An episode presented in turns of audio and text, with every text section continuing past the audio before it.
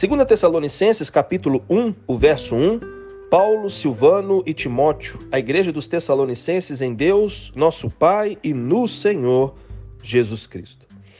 Quero poder refletir com você nessa manhã sobre a importância dos relacionamentos. Relacionamento ele é fundamental para a nossa vida.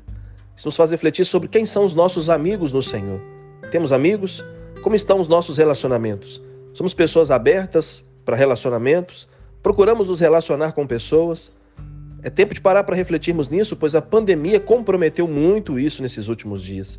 O isolamento acabou afastando as pessoas, minando os relacionamentos, causando até mesmo frieza no diálogo entre as pessoas. Comprometeu a empatia, porque cada um foi viver o seu próprio mundo distante um do outro. Mas, quando nós nos voltamos para a palavra, percebemos que relacionamento ele é fundamental. Paulo é o próprio exemplo, claro, de alguém que valorizou pessoas, de alguém que se relacionou com pessoas, de alguém que teve boas amizades consigo, de alguém que construiu pontes entre pessoas para estarem juntos vivendo o propósito de Deus. Paulo ele entendeu que não dava para viver a fé sozinho, que não dava para ser igreja sozinho, que não dava para servir no ministério sozinho. É necessário pessoas. E da mesma forma, nós também, eu e você, nós precisamos de pessoas. Assim como o nosso Deus é um Deus relacional, Deus também nos criou para nos relacionarmos. É interessante pararmos para refletir na criação do homem, onde o próprio Deus diz: não é bom que o homem esteja só.